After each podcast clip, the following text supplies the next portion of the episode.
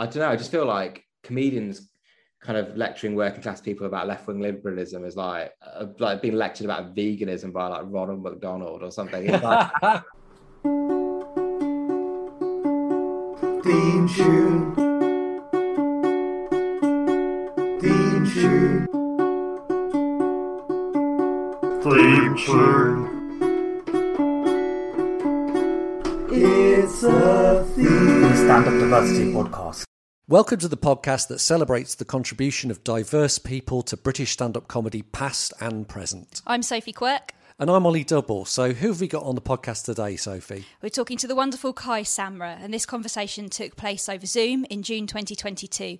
We talk about Kai's work generally, but in particular the show Underclass, which is available on Amazon Prime as part of their Soho Theatre Live series. It's a great show, and in it he talks about lots of things, but includes his relationship with his family, his experience of being a working class performer in the predominantly middle class stand up comedy industry, um, and also his experience of homelessness. And Kai also touches on an interview he did for the media outlet Vice, where he interviewed the far right activist Tommy Robinson. Wow, that's a lot. Let's let's go over to Kai and hear what he has to say. My name's Kai Samra. I'm a stand-up comedian. I think I started performing in early 2018, late 2017. Yeah, and have you been performing continuously since then? Yeah, uh, pretty much like a full-time job, I'd say. Great. So it became a full-time job quite quickly? Or... Oh no, I think I was from the first gig. I think I was gigging pretty much most nights for like straight away. So it felt like a full time job, even though I wasn't getting paid. So not a very good job, but I mean the hours were terrible and the pay was nothing. But still a job. Yeah, wow. So so it took off really fast. So we ask everyone about their origin story. So when you're asked about your origin story as a stand-up, what's your tale? Uh, when I was actually much younger than I am now, so when I was about 17, 18, uh, I was at a place called Centrepoint. It was like a youth home shelter and uh, they were like, "What do you want to do?" And I kind of so I did an Amazon special, and I kind of glossed over that quite quickly, and I kind of say I went straight from doing stand up into that.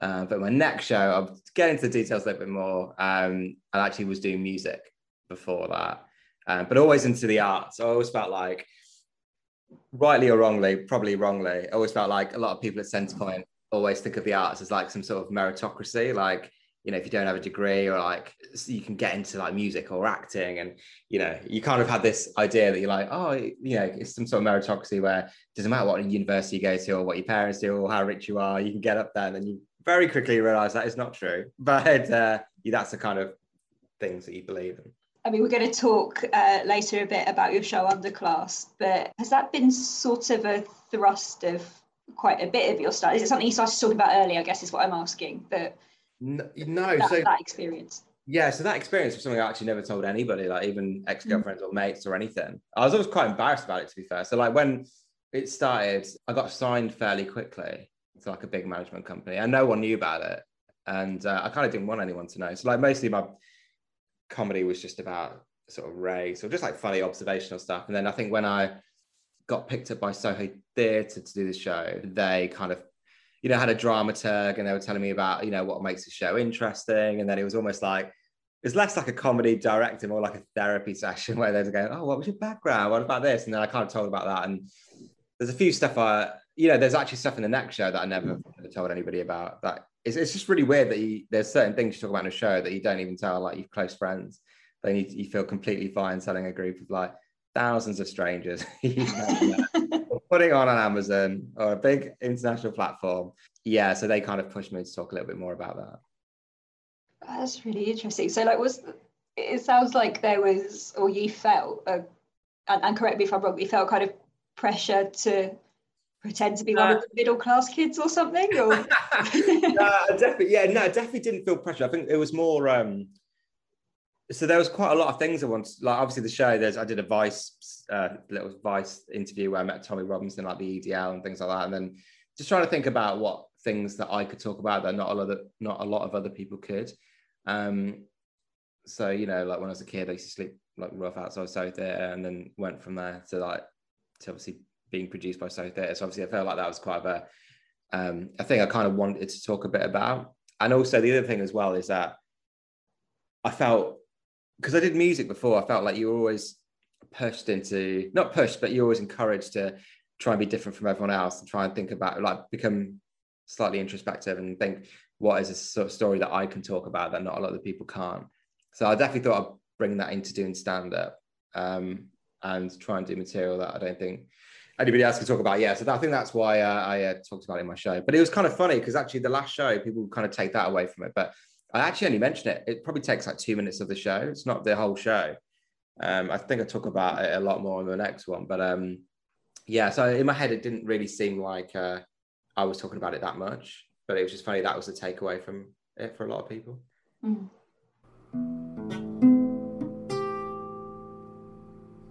that that leads very nicely to the next question. I mean, to some extent, you've already answered this, but um, part of the purpose of this podcast is to really celebrate the artistic contribution of diverse comedians to the craft of stand up and the art of stand up. Yeah.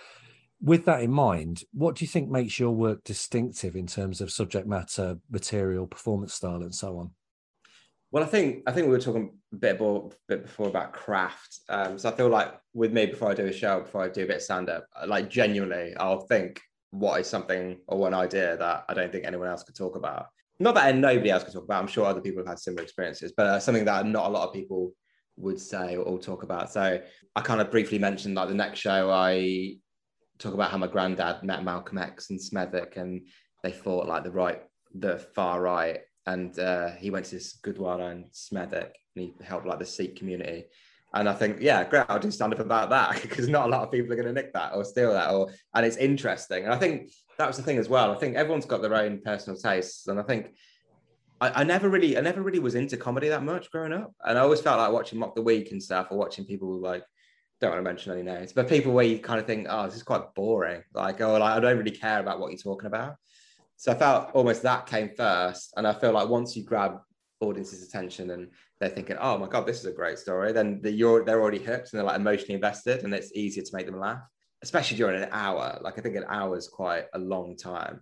I think like YouTube's destroyed my attention span. So I think I'm like, I can't concentrate for more than about a minute. So I feel like I constantly need um, a lot. And I kind of get told off a lot about that because I think in my next show, there's like a lot of things I talk about, like a lot. Um, and I remember even with the last show, it was obviously about my brother, it was about sort of my mum, it was about Centrepoint, it was also the Tommy Robinson thing, you know, and people were like, oh, these are like four different shows in one. And I was like, no, like let's just cram everything in. And also I don't I don't want to be one of these comedians who goes to Edinburgh every year. So I think like I only wanted to do it once and then got funded again to do with Soho Theatre. So I think this this next show will definitely be last. So I don't I don't need any more stories for other shows. So just, just cram it all in this one, it'll be fine.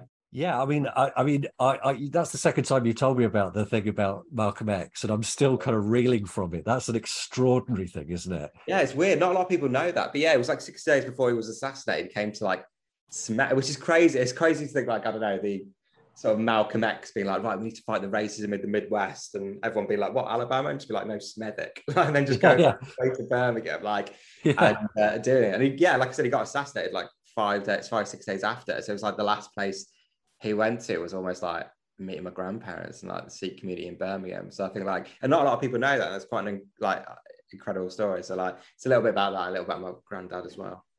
The, the, maybe just got the Birmingham's mixed up because there's one yeah, in Alabama, Alabama as well. Birmingham Midlands, like yeah, this flight is a lot longer than I thought.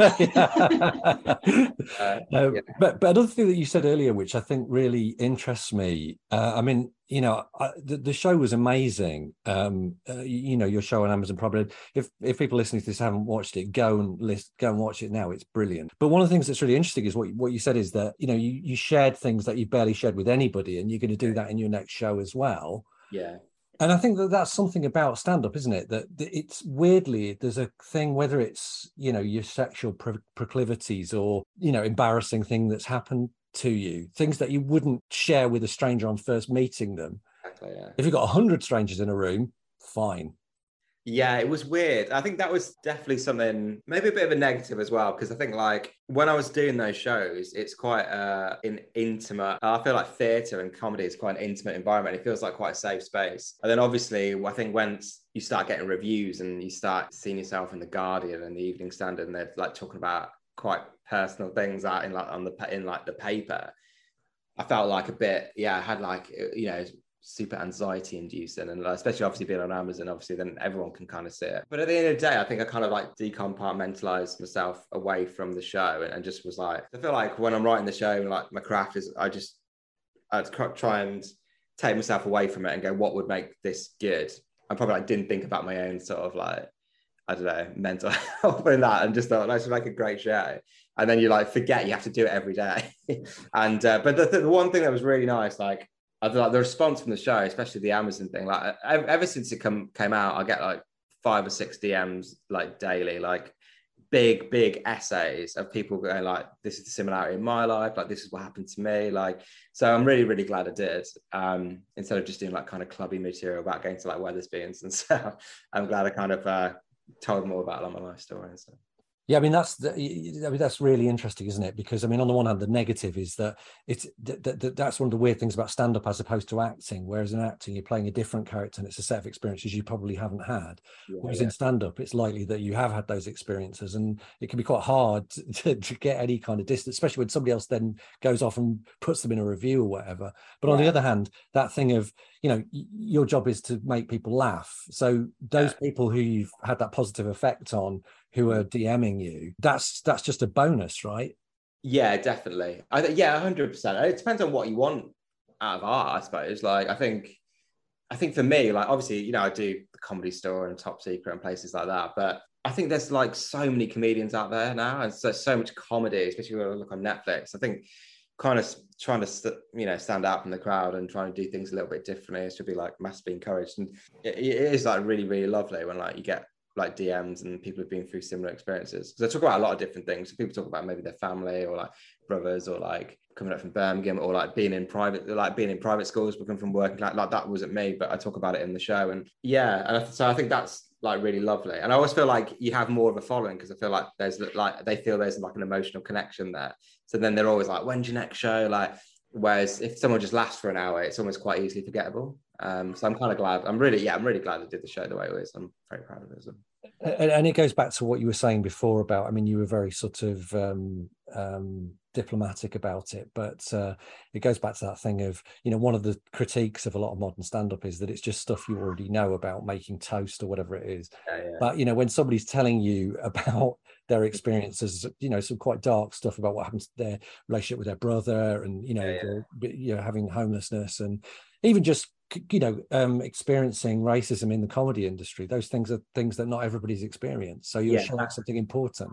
Massively. And i think one thing that really helped me was um, i remember michaela coel did like an edinburgh talk about her experiences and stuff and like it just it, it was like someone was it just like I, I watched that talk like it's like an hour long i probably watched it like 20 times. And it's just like nice hearing someone that is now successful going from a similar background to you talking about like these traumatic things that they've been through because at the end of the day, it is quite difficult to talk about that, and I'm talking about it a lot in my second show. And I'm probably I'm probably going to get kind of probably going to be the end of my career because I talk quite specifically about like a two management companies and kind of what they did. Like so, my, like my story like to stand up is quite it's quite insane. When you're like, I've never really been in an environment where like it's exclusively white and middle class. Like obviously every like I've never met I've met like had meetings with dozens of management companies I've never met. There's never, there's not one person of color that works in any of them, and especially production companies and stuff. My Edinburgh show was before the whole BLM movement as well, so I think that was like a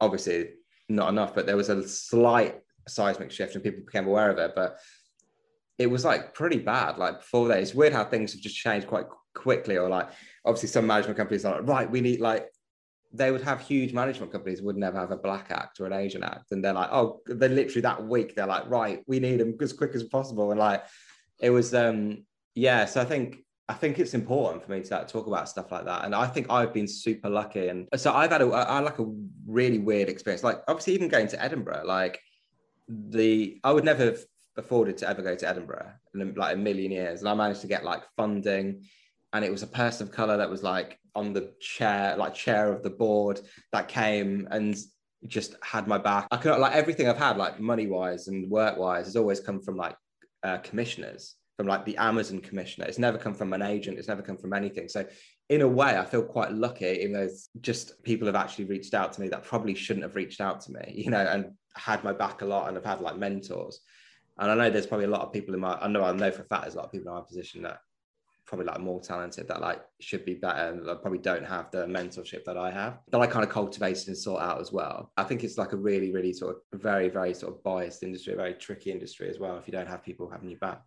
So yeah, I talk about that a lot in my next show. Basically, as a result of the last show, I had like a you know BBC pilot and like a, um, you know Amazon special and like a book deal and stuff. So I feel like, and I'm not greedy. I don't want to be famous or anything. I just wanted a certain amount of money, and I was like, so now I feel like I want to do well, kind of similar to what sort of like Malcolm X vibes, my granddad vibes. It was like, well, I want to do stuff I'm proud of, and I want to make a difference. You know, you kind of want to. I don't know. You want to look on your life and your career and do stuff that you're proud of. You know, making like tangible changes in that department is like something I care a lot about now.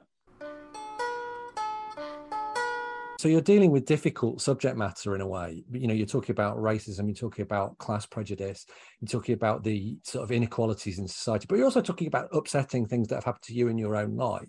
Yeah, As a comedian, what are the kind of challenges of tackling such difficult issues in your comedy? I think it's a, it's actually a lot easier than people think because I feel like with jokes, it's essentially just like tension, then a, punchline is just a release of that tension. So if you talk about those things, there's two things that happen. One, one, it makes you a lot more vulnerable. So I feel like people warm to you more, and then there's a tension that's built up, and then you release it with a punchline. It's e- it's a lot easier when you talk about those more like traumatic stuff that's directly happened to you, like personally, because no one can have a go at you. It's not like I'm talking about, you know, the Holocaust or something like that that creates tension. Like I would never do that. Like I would do, do things that is obviously personal to me and that's authentic and, and truthful. Especially with, with an hour show, you kind of not do it gratuitously, but you know, just like do a sub story at the end. But you want to like, you know, bring the audience in and I almost feel like it's like when it's your, when it's a friend or something and, and they're telling you something quite personal, you obviously like as a friend, you're like you're more open. Like, oh, you know, there's like a difference in vibe or atmosphere, and I feel like you can feel that in the show. And yeah, I like that, and I like doing that in an hour show as well because I feel like in a, in a nightclub, people don't want to hear. I would never, I would never do that in a club or like a the comedy store. Um, even though I talk about the Tommy Robinson thing in like my club set, that is quite funny. but it's uh, also it's a bit it's a bit different. So like yeah, I definitely would never do it in like a top secret. But I think with Edinburgh and an hour show, like I think uh, it's always quite nice. I think. Well, I always like it when other acts do it. So Yeah, I mean, I think that point you make about you know coming across like a friend is really true. One of the things that really struck me about watching the the uh, Amazon special is you're so likable. yeah, you know, you what you, you know you watch and go, yeah, I I totally like him with my friend group. You know, and you. that, uh, but but that's quite, It- sorry, go on. well, I was just going to say, it's weird because you're talking about such difficult things, but through that you maintain this positive energy. Yeah, it's kind of funny because like I, uh, it's that's weird that you say because a lot of people said that. I always use the word likable. I like my girlfriend. I was just like, I, I said I told her like not not to watch like the show or anything or like see me on stage. I felt like a bit of a boundary. And then I was like, everyone else says I'm likable. She's like, really? Yeah. I'm like, believe, yeah. But it's uh, yeah, I take that as a compliment. Because to be fair, like I do kind of feel that. It's kind of funny because even when I do gigs in like I don't want to sound like sound like a bit of a generalization or anything, but quite like Brexity Tory places in Britain, there might be like an all-white crowd that are like quite Tory voting who are like, you know, who I'll, who I'll do a 20 minute set talking about Tommy Robinson, but they're always like, I always feel like they quite like me. And like, I don't know, they're always on board. And it was like, you feel like you're judging the audience and you're going, they're going to hate me. But then like, then, you know, they never really do. I've never really had that much for host. Like, I've never really been heckled. I don't, I've never really, I don't, I don't want to be like one of these controversial comics. like, he's just like, you God, like, audiences are ruining comedy. I'm like, I'm not really like that. I don't really particularly want to be like that. When you're on stage, you are so warm, if you see what I mean. And, and you, you've spoken about the fact that um, that you, it breaks down some barriers with audiences when it's clear that you yourself are, are sort of really sharing your own experience and that you're being honest with them. Yeah. And I, Definitely. sorry. Yeah, I I agree that. And also the other thing as well is like I never went to go see theatre like when I was younger. The fact that people have paid like 20 pounds to come see me talk for an hour, like I feel like genuinely really privileged. And I genuinely feel like so thankful. I'm just like, and everyone's like, because I remember when I started doing so theatre, I used to always be like, thank you guys so much for coming. And everyone's like, you don't to say thank you. Like people go to theatre and they spend that money. I'm like, you spent like 15, 20 quid to come see me. Like this is ridiculous. Um, so, and I always like don't want to lose. I'm still I'm doing work in progress as a Soho Theatre, and it's still like 10, it's like 15 quid. And not only that, it's like an hour of people's lives. Like people getting the tube there, might have to take a babysitter. Like it's a super privileged position. And like, especially now, like you're kind of competing with Netflix and they could just stay at home. And I, I still, I genuinely always feel like almost like can't believe that people pay money to come see like me or like theatre or just theatre in general. And I feel like I don't want to sound too like I'm trying to be a nice guy way, but I genuinely am like grateful when people come and stuff. Like, and I don't want to ever lose that. I don't think. Is it like is is it? It's part of that warmth. Is it about the fact that you really appreciate this as a kind of two way? Yeah, hundred percent. Yeah, yeah, definitely. And I feel like, especially with stand up as well, like it's as much to do with the audience as it is with me as well, because you need them to laugh and create a good atmosphere. It's weird because I did music before and I probably didn't I didn't really care about the audience when I was doing music because I was it was quite like loud and I was just like, oh, this is just us and we're just like making a racket. Comedy, it's like a relationship where I say a thing and I'm expecting you to that, and it's like we're kind of sharing a thing. But yeah, honest to God, it, it is that's that thing of like, you know, just I, I always feel bad. Like so, even for my next show, uh, you know, I've done a lot like allocated tickets for people who are like from working class areas or who are like black and Asian, like because like I understand like 15 pounds or like 20 25 pounds is a lot of money you know for like that's how much the tickets are. Especially with like you know the like cost of living all that kind of stuff. It's, it's a lot of money. It is a lot of money especially just to see someone talk for an hour. So I always do genuinely like feel really really grateful. And like that's probably I think that's probably why I come across I feel like maybe that's one of the reasons why I probably come across one because I genuinely I, like and I genuinely am. I feel like I'm really trying to be like, oh, this is I'm such a nice guy. this is too subtle, but it's a genuine thing. Like it's a lot of money. Like like I said, I think because I wouldn't do it or I wouldn't when I was if I you know like if I wasn't doing stand up, I'd be like 25 quid's a lot of money. You know, I wouldn't mind paying 25 quid to see like Chris Rock, but like to see someone you've not really you know. Yes, I do feel grateful. And then um, you mentioned a couple of times it'd be great to sort of hear more detail about how this happened. That um, your show Underclass was funded, supported by Soho Theatre. Yeah, so it got. How, um, how did all of that come about? I was quite lucky in the sense that when I started doing comedy, things happened quite quickly. Mm-hmm. So, like two or three months after my first gig, um, I think Paul Chowdhry saw me, and I and he was doing arenas, and I supported him within three months, I was in like Watford Colosseum Arena, like three thousand people, and it, I like I, I, videoed it, and it they went like really really well. So I got signed to same management company, and I feel like um, I've had like a lot of bad luck in like stand up or like a lot of crazy stuff that's happened that agents haven't given me or, or, or things like that. But then I do feel lucky about all the things that I have got, and then I always feel like almost like this not like guilt. When I first got signed to my first management company on the same day, I went into Soho Theatre because I tried to go on their workshops there and they basically didn't put me on. I started doing workshops there for like Centrepoint kids and stuff. And Josie Long helped me and like Dane Baptiste came and did stuff with Arts Emergency. And I think I feel like that's like really, really important. I've had a bit of a because I talk about it on my next show, and I think a lot of people like maybe you shouldn't talk about it, but it was almost like I kind of had a lot of stuff after Edinburgh and that maybe I, I should have had stuff that I wasn't told about. And then these commissioners, like black and Asian commissioners, then reached out to me and were like, "Oh, actually, you should be getting this. Like, maybe your agents aren't actually telling you this." And they mentored me. So even though I've had that bit of bad luck, I've then had that stroke of fortune to have those people. And then you realize like there's probably other black and Asian acts or people from working class areas that aren't being treated the same as like the Oxbridge acts. And even though they should be, like they've they've legitimately achieved more.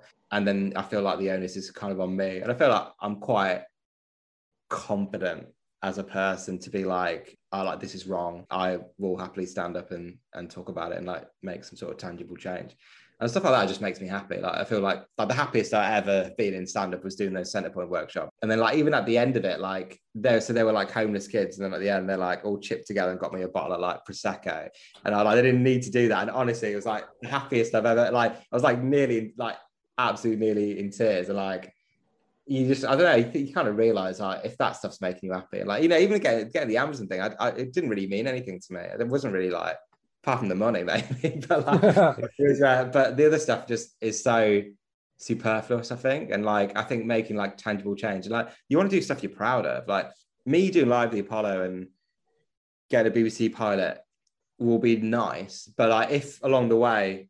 Like I did with the Amazon thing, like if I got people at some centrepoint on the cast and crew, and that it kind of gives you another impetus, it kind of gives you another onus, and like it just makes you almost in a selfish way. It makes you feel like happy with yourself and like you just feel better as a person. I definitely uh, kind kind of concentrate more on doing stuff like that.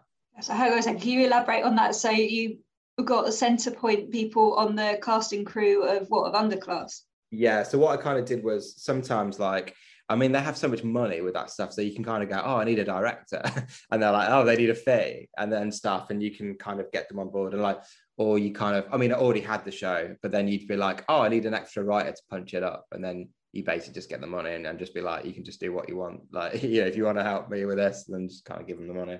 Yeah, and just like mentoring and stuff like that. And I think because that's like a big, big thing, especially like comedy, it just seems like a impenetrable industry sometimes, and you don't know how things work. And for example, so with that show, I, I went to Edinburgh, got five star and four star reviews. I was in Pleasance, had a big management company, was with Soho Theatre, had a Vice thing was at like Pleasance Bunker at 7 p.m., like good time in a prime location. And like not one of the Edinburgh judges came and even saw the show. So like, because people were like, "Oh, this show is obviously going to get nominated or win," and it was like they never came and even saw it, even though they're meant to come and see every show. And it's just like there's so much mystery around it, where it's like, sorry, I don't even know how that's even possible. And when I tell people that, they kind of don't believe me, and it's it's genuinely true. And you think, hold on, I achieved all that. You know, I don't think it's any sort of coincidence that all of them were privately educated, you know, the black and Asian acts. And, you know, it's just like, it just seems very kind of unfair.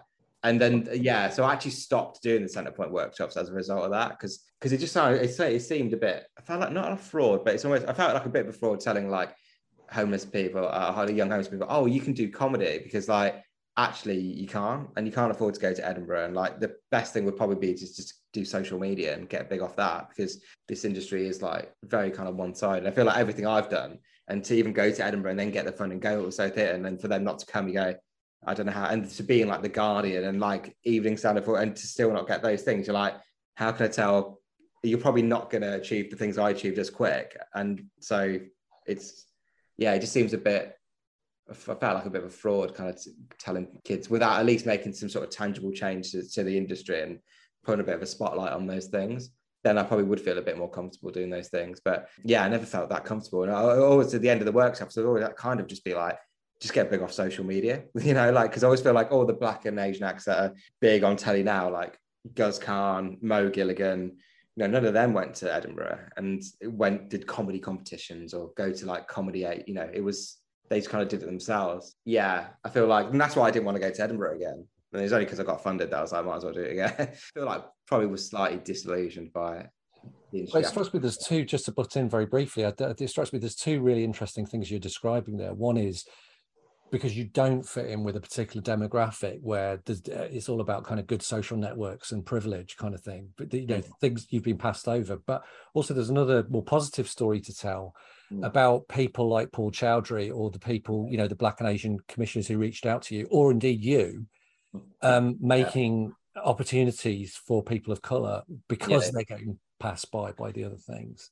Hundred percent. And the thing is, as well, is that it's like nobody. Well, I say nobody. A lot of like comedians and people like don't really know how the industry works and don't really know what agents do and and I, I was in the same boat as well, you know, like, yeah, like, like, I said, I talk about it quite a lot on the next show. And everyone's like, I don't know if you should talk about it because it's quite, it was essentially just like exclusively white management companies. Like I was, I, like I was meant to get the Amazon special for the first series, and they offered it to me, and like they never told me about it, and were pitching other white acts that all went to Oxbridge. Then the second series came out, and they did it again. They offered it to me again. They were like, my agent just didn't tell me, and was just like, and then apparently, then the commissioner was like, took me out for a drink and was like, look, I'll mentor you, like, because he just felt bad. Like he just felt bad they'd offered it to me, and it was like a considerable, considerable amount of money and I had like no money at that point. Obviously, like obviously from seeing the Amazon special, you know my background, and they'd obviously seen my Amazon special because that's uh, sorry the comedy show because that's obviously why they wanted to reach out and give me the uh, special. And if those sorry, this is the commissioner from Amazon. Yeah. Then approached and, you directly, took you out for a drink. Yeah, and Soho Theatre and even like Ash Atalla, who did The Office, he then took me out and he was like, do you do know the BBC have given you a pilot without even seeing a script? And it was apparently the first time the BBC had ever done that. Like, this is three years after I was meant to be getting it. But like, thankfully, I've got those things now. But it was only because of just a complete those people just obviously see my show and just having my back. And then I feel like I've had that good fortune, then I should obviously pass it on. So yeah, there's been like a lot of stuff like that. And it's, yeah, it's a bit messy as well. Obviously, I, th- I think like, obviously the whole BLM thing happened and people being a bit more like scared of those things now. But obviously this was 2019. So it was like before lockdown, before those things happened. But I mean, like, thankfully I've got those things now. So it's fine. But it was only because I was just stroke of luck, uh, you know, like an like an Amazon commissioner would never reach out to an act ever. You know, they'd always go through an agent, and the fact that they just reached out to me was like they all did. Quite telling. I think that's why important because I think with like, you know, people talking about diversity, they're always like, oh, it's just a box ticky thing that doesn't make a difference. And I'm like, no, if those people weren't box ticked in those in, to get into those positions, I wouldn't be where I am now, I'd still be at Centrepoint, even after that Edinburgh show. And that's scary. It's like really, really scary. And obviously, I'm in a decent position now, and it's only because of that.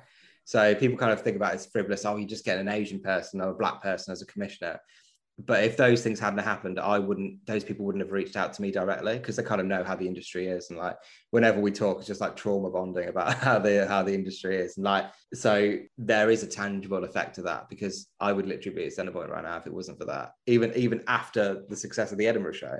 So I think like, like talking about that stuff is really important. And that's what like art should be about. Like you want to talk about stuff that makes a difference. And obviously, especially like going back and thinking about my granddad and Malcolm X and all the stuff they did. And you go, God, all I'm doing is just talking about the theatre industry. It's so middle class. Like I was talking about my granddad, he was like, he uh he goes, he got called like a racial slur in Birmingham and by a group of skinheads, and he took his slipper off and chased them all down the road. And then I'm like, oh yeah, I got called a racial slur and I started doing stand up and I did a guard, I did a Guardian article about it. I'm like, so similar, so so similar. I feel like you know, it's just not not comparable in any sense, but it's uh yeah, I think little things like that do make a difference, like a tangible difference, like the fact that I'd literally be at Centrepoint even after that Edinburgh show, if it wasn't for that. And now, like, I'm in a position where I've got a BBC pilot, an Amazon thing, and that was literally just because of like black and Asian commissioners who had no right to really reach out to me directly. So, yeah, like I said, I've had like bad stuff, then I've had like a lot of thought, like a lot of stroke of fortune. I think it's like I feel like it's kind of a duty to kind of pass that on, you know. And it's so good to hear someone talk so kind of openly and articulately about the barriers to the comedy industry being a meritocracy because it is something that you hear a lot, isn't it? And um, something that certainly seems to circulate in the ether is this idea put forward by some comedians, generally white and male, that yeah. um, having a, any kind of drive for diversity is depriving the people who deserve it. Yeah, yeah. Place. What What would you say to that? Yeah, hundred percent. I, I mean, I think like, I mean that that's like kind of self evident. I think like that kind of. I remember even when I was talking to Tommy Robinson, he was like, I was talking about like lack of diversity and on, um, you know, and he's like, and he was like, oh, Mo Gilligan's doing all right. And I'm like, I don't think you realize like Mo Gilligan had to get like hundreds of thousands of followers. He had to get Drake to tweet him just to get the same five minutes on Comedy Central that every other other eating act got on to without even doing the circuit. I'm like, I'm not saying it's like this the disparity is insane. Like you, you know, you mentioned Paul Chowdhry. He can sell out Wembley five times and he only got on like mock the week or like he only got on Taskmaster recently. And I, I do think there is a thing where it's the other way as well, where I think I do think like there's a lot of systemic issues around race and class like for example you know my sort of edinburgh experience and stuff. And then i do think it can become quite box sticky where they're like i think a lot of comedy people are like right let's just get uh, a woman in a hijab let's just get her really on quickly because that means oh we're not. And you go well that's not the same either. You just literally pluck them up just to kind of go oh like you know there was a production company got convicted like got there was a big race scandal, and like the first thing they did was just go like, "Oh, let's just get all like a woman in a hijab, I, I just cover this whole thing up." And I'm like, just because that's you can't just you know cover that over just by plucking up random people and just putting them on either. So, like I said, I mean, it's the same with anyone. You just want it to be a fair meritocracy. Like, you just want to be treated fairly. I just that, that's all you really want. Like, I don't want any special treatment, but like, just treat me the same as everyone else. That's all you mm-hmm. kind of want. Um, which is like a very low bar, I think. You know. You've mentioned a couple of times Edinburgh, and maybe you sound more dubious than some comedians about the idea that doing Edinburgh every year is what you do to get yourself into, you know, the big comedy trade fair and get yourself seen and um, yeah. progress in general. Um, can you just say a bit more about that? What are the kind of pros and cons to doing Edinburgh? so my, so like I said, my my experience of doing Edinburgh was going up with Soho Theatre, having like it wasn't great to be fair. I think because like you know my production team, PR team, management team were like exclusively white, and it was almost like the very big sort of bias that was like happening where I think a lot, a lot of the black and Asian acts were being very much neglected, and I and I kind of you know I not I get that, but I feel like maybe if you've been to Eton and you meet someone else that's been to Eton, you're going to have a connection more than someone if you've met me. like in the same way that if I meet someone who's been a Centrepoint, I'm going to connect with them more than somebody who's been to Eton. Like, you know, and if I was in a position of power, I wouldn't help the person that went to Eton, I'd help the person Centrepoint. So yeah, it wasn't a great time. And it was almost like, I felt like a lot of the stuff came after Edinburgh, like doing Soho run. I feel like now doing the Amazon thing. But then again, on the other side of the coin, I was fortunate that I got it you know, I didn't, ha- I wasn't like penniless at the end of it, and you know, it wasn't like out of pocket. And probably the only good things that really came out of it were those Black and Asian commissioners watched the show and reached out to me. I think this time in Edinburgh, you know, I was going to do things like not get the award judges to come in and not get reviewers to come in and kind of do something, something. I don't know. I feel like with a lot of art, it's almost like they say the right things, but it's nothing tangible. I kind of wanted to do something you know, like I don't know, back in the day, even like punk and like music, you kind of feel like people were standing for something and doing something genuine, you know, like making a stand and and, and doing something. Not like, and I felt like there's got to be some sort of thing I could do in that sense. Like I said, because I'm fortunate enough that I'm not out of pocket for it, so because I've got it funded, so there's got to be some.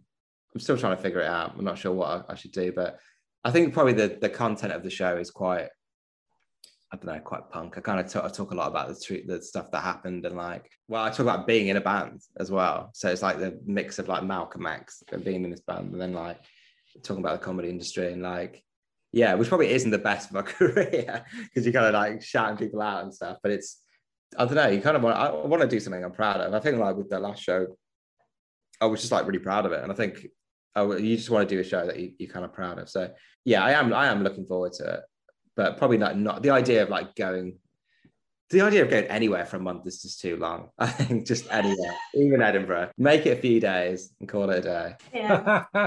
Could there be a way of navigating yourself through comedy and not doing Edinburgh? Yeah, definitely. I feel like I'm in a kind of a position now where maybe I don't really need to go. I don't really know. I don't know. Like, because the thing is, it's still like I mean, Frankie Boyle was going for the month, and obviously he's huge. So it's, it's different. I suppose people do it for different things, right? Like I don't. I think it's just the idea of like doing a show proud of and doing it every every day for a month, and obviously getting hopefully like new fans and stuff like that.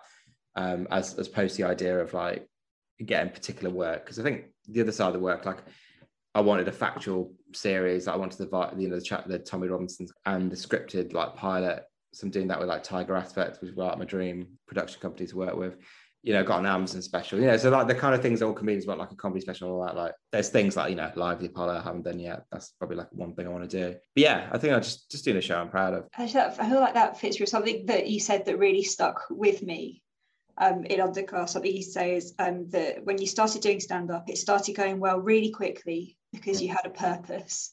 Yeah, yeah. And that that yeah, that that just really chimed. So could you say a bit more about that. Yeah. Well, it's kind of funny because I was always like, and I'm still like this. I'll always say, like, I'm quite very driven, probably through necessity more than anything else. Like, because obviously I, I, don't have the luxury of like, you know, and sometimes you meet agents and they're like, oh, this might be a long term thing in about three or four years. And you think, I'm done. Like, I would happily quit right now if that was the case. Always gave myself like yearly targets. So I always said, like, I'm going to get signed to this management company quicker than anybody else has, or I'm going to get my Amazon special quicker than anyone else and stuff. That purpose that this probably isn't the answer you want to hear, but I just needed the money. Like, and I was just like, I just wanted that money. Like, obviously, I'm doing stuff I'm like proud of. I wouldn't do stuff I wasn't proud of. It was like that kind of that purpose of like, oh, if you do this and you work hard enough, you will get to this place. And I think probably like Edinburgh and after Edinburgh, realizing like, oh, I actually had all these things.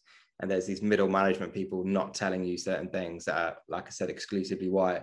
And then when you have a heart to heart with the commissioner, they said, actually they were saying that maybe you weren't ready and that they were trying to pitch their other clients instead who like they all went to oxford and, and cambridge with. Nobody would ever tell me that. Like they had to tell me by going for a drink and like mentoring me. Like you know that's quite almost like incriminating like, like libel thing to say especially if you're a commissioner. But you know very very thankful. And like i feel like um yeah and i've definitely lost that purpose probably after edinburgh. And then I feel like now, because I know the commissioners and stuff, and there's like a girl who works at Tiger Aspect called like Simon Ferdo. She's she's like family to me. Like I know her parents, I know her nieces. Um, and she directed my Amazon special, and like she's doing my sh- show, and she's like a person of color. She like really champions like people from working class backgrounds, and like just like one of the best people in the industry. And like working with her and hanging around with her, and like almost finding your tribe of people who are very similar to you is like so so important. I probably only realized I've only kind of met them like pretty recently, and even like big people like Guz Khan and like Nabil Abdulrashid, like I'm close to them, and it's because I wouldn't have been close to them when I just started out because obviously they're off in Hollywood and stuff. But um, you know, they've like had my back a lot like recently as a result of the Amazon thing. So I feel like now in a much better place and probably have that purpose again. I think, yeah, like I said, I think before after Edinburgh, it was almost this thing of like you can be I honestly felt like you could be the greatest comedian that's ever lived. And if you're from Centrepoint, you will never make it. Just like that's just the way the industry is.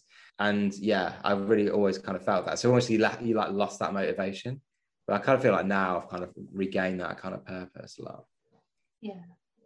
Thank you.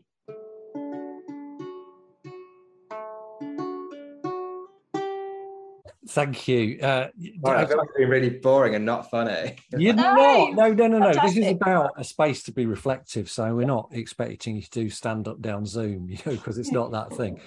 I, I mean, I mean, it's interesting. You were, you were talking about the cost of taking taking shows up to Edinburgh and the importance of funding because, you know, I, I really like Mo Gilligan. I think he's amazing, and I think his Amazon, um, his uh, Netflix specials are amazing.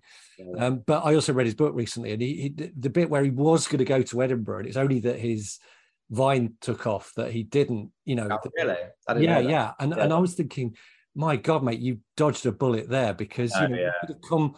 You know, he was working in a clothes shop or whatever, and he could have come home with a ridiculous amount of debt that he could never have paid off, and then just been ignored, Yeah. as opposed to getting retweeted by Drake and Yeah, yeah. becoming a legend. You know, hundred percent. And I always had that. Like my first bit of advice was like, don't go to Edinburgh, right? And I think I'd always look at other acts. I won't say names, but like other acts that I've gone on to do really well now. And they went to Edinburgh and, and like got didn't get great reviews. And, and obviously the, the whole conversation was all it is is it's geared to a certain type. So for, for example, all the broadsheet reviewers are like middle class white men usually, and uh, or like and women, but like all very middle class and white. And and obviously if they see a show which is like an ethnic show, they're not going to relate to it as much, which is completely true.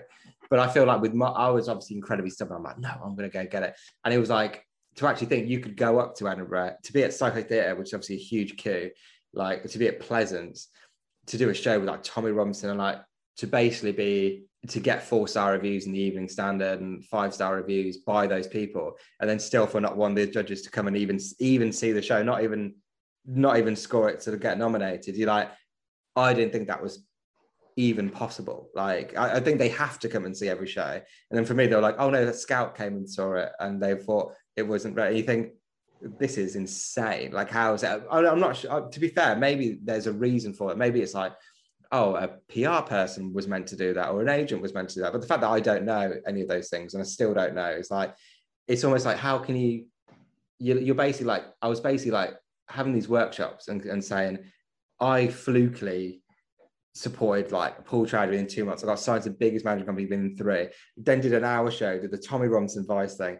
My work in progress gone got picked up by the Birmingham rep. Then Soho Theatre picked up. Then went to Pleasance. They got five and four star reviews and they won't even come and see a show. So you're like, how is that? How can I like give workshops to kids who are literally homeless and be like, oh, you could you because they wouldn't even get the funding. Like it's quite hard to get the. You know, I was obviously very lucky that Soho Theatre picked it up, but it's impossible. And I feel like I honestly feel like like a lot of people, a lot, a lot of the advice I had was like just go to just like just do social media, like it's the, the easiest thing in the world. Even though obviously it's very difficult, um, and I don't do it enough to be fair. I felt it was like very disingenuous for me to be like to tell like homeless kids, oh, you can not have a job and like work and that you know just it's it would be completely disingenuous to me to have those workshops. And it, the only point of it would make be like to make myself look good and be further with middle class vibe be like oh that's so good you're doing that. That's really like well done. But obviously I, I you know I care about those like young people. So like I, I don't want to lie to them I feel like the only way I can like make a difference and do those workshops again would, be to like you know make kind of tangible kind of changes and stuff and like I said I feel like you know, I'm not saying I'm like huge now, but I'm in a position now, uh, probably a better position than I was before to to do that kind of you know, to talk about it more and, and those kind of things.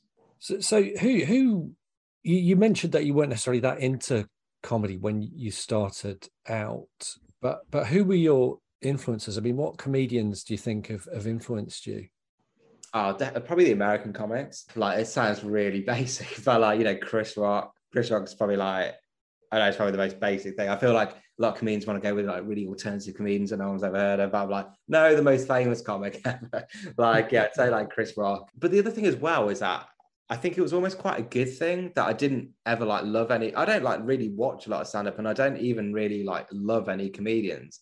I don't know that sounds really bad, but I almost feel it's kind of a good thing. Because remember, there's a lot of comedians who love comedy and then they love James Acaster and then they inadvertently try and become James Acaster or like you know you feel that there's a lot of that in comedy where it's like I remember Stewart Lee obviously got big and then you know then everyone started to become like Stewart Lee. And I feel like I did it in the band like I was I like loved the Arctic Monkeys like, and it just obviously everything I ever made just sounded like a complete Arctic Monkeys ripoff. And so I feel like the thing that kind of really appealed to me about stand up was like okay I can go on stage and just talk about things it just has to be funny so I felt like it was a, good, a kind of a good way that I wasn't like obsessed with comedy and stuff. Like I, I love like I love like structure and jokes and stuff like that. But it's I definitely there were never any comedians that I was ever like loved or anything. Like probably like Chris Rock was probably the closest one. Richard Pryor, like, but obviously that's an obvious one. Like, yeah, I, ne- I never was. I, I, was almost as excited about the fact I was like, okay, I can go on stage and talk about anything. I just have to make it funny. Like that was just, it was almost that idea which appealed to me more than like I want to be, you know, like, you know, as yeah, I, no, no, no, yeah, I never, uh, I never like obsessed or idolized like any comics really. I mean, on that front, do you think there's an issue there with not seeing your own experience reflected in other comedians' work? Yeah, that's probably a good point. Actually, I think, um, yeah, that's the yeah. You probably hit the nail on the head. I probably didn't. I probably didn't see that, or there wasn't anybody that was kind of talking about things I really kind of cared about. It was like, yeah, uh, or it was almost like like disingenuous. I don't know. I always felt like, you know, I remember like watching kind of like Russell Howard, and then kind of just being like, you know, and then kind of doing those things and kind of talking about activism and stuff, but not really doing anything about it. And I kind of talk about in this show, you know, like, because obviously I talk about some of the stuff that like management companies have done. I don't know. I just feel like comedians kind of lecturing working class people about left wing liberalism is like uh, like being lectured about veganism by like Ronald McDonald or something. It's like, how can you be part of this industry? Like I feel like also so like, I don't know like with those comedians you think your management company hasn't got a person of color in the entire thing. Like you know you're talking so much about the tour. You know like you know I, I, there's a saying I can't remember who says it, but it you know, I feel like the line between good and bad doesn't lie between like political parties or country lines or religions. Like it lies between the hearts of like every single person. Like for people to go, the Tories are bad. And you think, well, why are they bad? It's because they have their own self-interest. They don't really care about other people. Then that could be targeted at anyone. And like anyone can fall into that trap. And I think there's like a lot of comedians, I don't want to say names, but really go after the Tory party or like really go after like racism and stuff. And their management companies and production companies just exclusively white. You think you've not even so like that's something that you've actually got a bit of power over. Like your jokes are not going to change politics really. Like, but you you're in a position of power, and you could easily go to a management company like, you know, if you're Russell Howard, I'm sure you could go. I think we probably should have one black or brown person working here, or like working on the show or something. And then I think for me, like I always kind of wanted to make like tangible change, like bring people from Centrepoint, you know, like you know, just give them money really, and just like be like, I want them to, you know, like I always said with the Tiger Aspect, the BBC pilot, it was like I wanted there to be like schemes where people from those backgrounds could get like money more importantly but also credits and get them on the road to like getting a career and stuff. Because i think that's really important. I think like a lot of people in centrepoint obviously a lot of them want to get into the arts because it just seems like oh that's the way you know because i was always ambitious. So i didn't ever want to i wanted to be rich you know even though i was from that background i wanted to like no, would be rich, but I just, just like enough money to like not have to worry about money and stuff. Uh, you know, it's it's good to kind of open up those avenues for for those kind of people and like make tangible sort of change. What do you think needs to change for the comedy industry to become more diverse? I feel like they're very, very simple. It just needs to be more people of color in positions of power, and that's all the way through the chain. So I think, like, for, so for everything I've got, so I've I've I've said this. So like, all the way through my entire stand-up career. Like I'm done all right, right? Like, and I've the, like the whole time I've done stand-up, and obviously I've, I've got a lot of stuff. I feel like I'm financially in a good place, and I've never had a penny from an agent, and that's because every management company is exclusively white, and everything's come from commissioners. So like everything, literally everything. Pretty sure I'm gonna be able to. Well, probably I shouldn't say this, like, because I'm maybe not, but maybe I should go that. But like the next phase, all right, Frankie Boyle, it was the commissioner that reached out to me. Like the, uh, you know, the Amazon special was the commissioner. Soho Theatre, it was the woman that was chair of the board, who's like a dame who's mixed race, who is like so big and owned Millwall and like was the first woman and person of color at the FA who did the kick it out racism campaign to reach out to me and get me those things. The BBC pilot, everything's always come from someone who who it was always the be it was could basically I think with like management companies they don't need to be diverse. There's no one telling them they need to be diverse. It's the same with production companies as well. But obviously, like with the BBC and Channel Four, they have to. I feel, feel like there's more of an onus. They have to be diverse. Commissioners need to be diverse. I don't think it's any coincidence. I think there's a management company's never given me those things, and it's always been those people that I've had that shouldn't have reached out to me and gave and made sure I had those things that's not really that's not a coincidence. So I feel like they just need it's just there needs to be more sort of working class people, especially working class people of color, in just all through the chain of management companies, production companies, and commissioners. Thank you. Something else that has just really come up a lot in what you've been talking about is the importance of, firstly, people reaching out like that. So people giving opportunities um, where they're deserved. But also, you kind of described that as mentoring at yeah. times. And one of the things that I mean, you, you've spoken quite a bit about this, but the the impact of your working life as a comedian on your personal life um, can be quite huge. Yeah. Um, and you've mentioned kind of say you were encouraged by the sound of it for for sort of artistic reasons to talk about experiences in your life that have been quite difficult in your show. And then you're talking about that every night on stage. Did anyone ever did anyone ever flag with you? You know if you if you open this can of worms you are going to have to deal with it a lot. Yeah, yeah no one did mention that to me. Like, i thought i wish well i well if they had i wouldn't have done it and i'm glad i did it. So and you know because obviously everything i'm getting now is obviously because of that. And i'm sure if i did an hour talking about aeroplane food it wouldn't have probably i wouldn't have got the same opportunity. So yeah i'm, I'm kind of glad. And i think yeah i think i'm lucky like even with like centrepoint and stuff they always check it. You know, I feel like I've, I think I'm very, you know, very lucky. I think I've got good people around me and stuff, and you know, make sure I'm all right. And I think I'm quite good at like putting a line between like comedy and my personal life. The other thing as well is that I felt like all the stuff about Centrepoint was like quite a long time ago. So it was about 10 years ago. But I think talking about the brother and stuff and, and my mum was obviously very, very like super, super, super tough, especially that being like in all the papers and stuff. Um, but you know, go big or go home. Yeah, you know, make a good show or don't. That's how I kind of feel like. So I'm kind of yeah, I'm definitely glad I did that. So Sophie, what would your takeaway from this episode be? Oh, do you know, it was really interesting to hear Kai talking about how he has or would opt out of some of the traditional routes of progression. So, for example, although he has done Edinburgh a couple of times, he's done that in the context of being funded, and he's very dubious, I think, about the idea of, for example, taking an unfunded uh, month of shows up to Edinburgh and coming back in enormous debt, and conversely, really positive about online routes in like TikTok. So, yeah, that's my main takeaway. In lots of different ways, I think um, Kai is talking about a less traditional route in to the comedy industry. And he, I mean, he talks a, lot about the challenges of of being a person of colour from a working class background and having been, you know, obviously homeless at, at a time.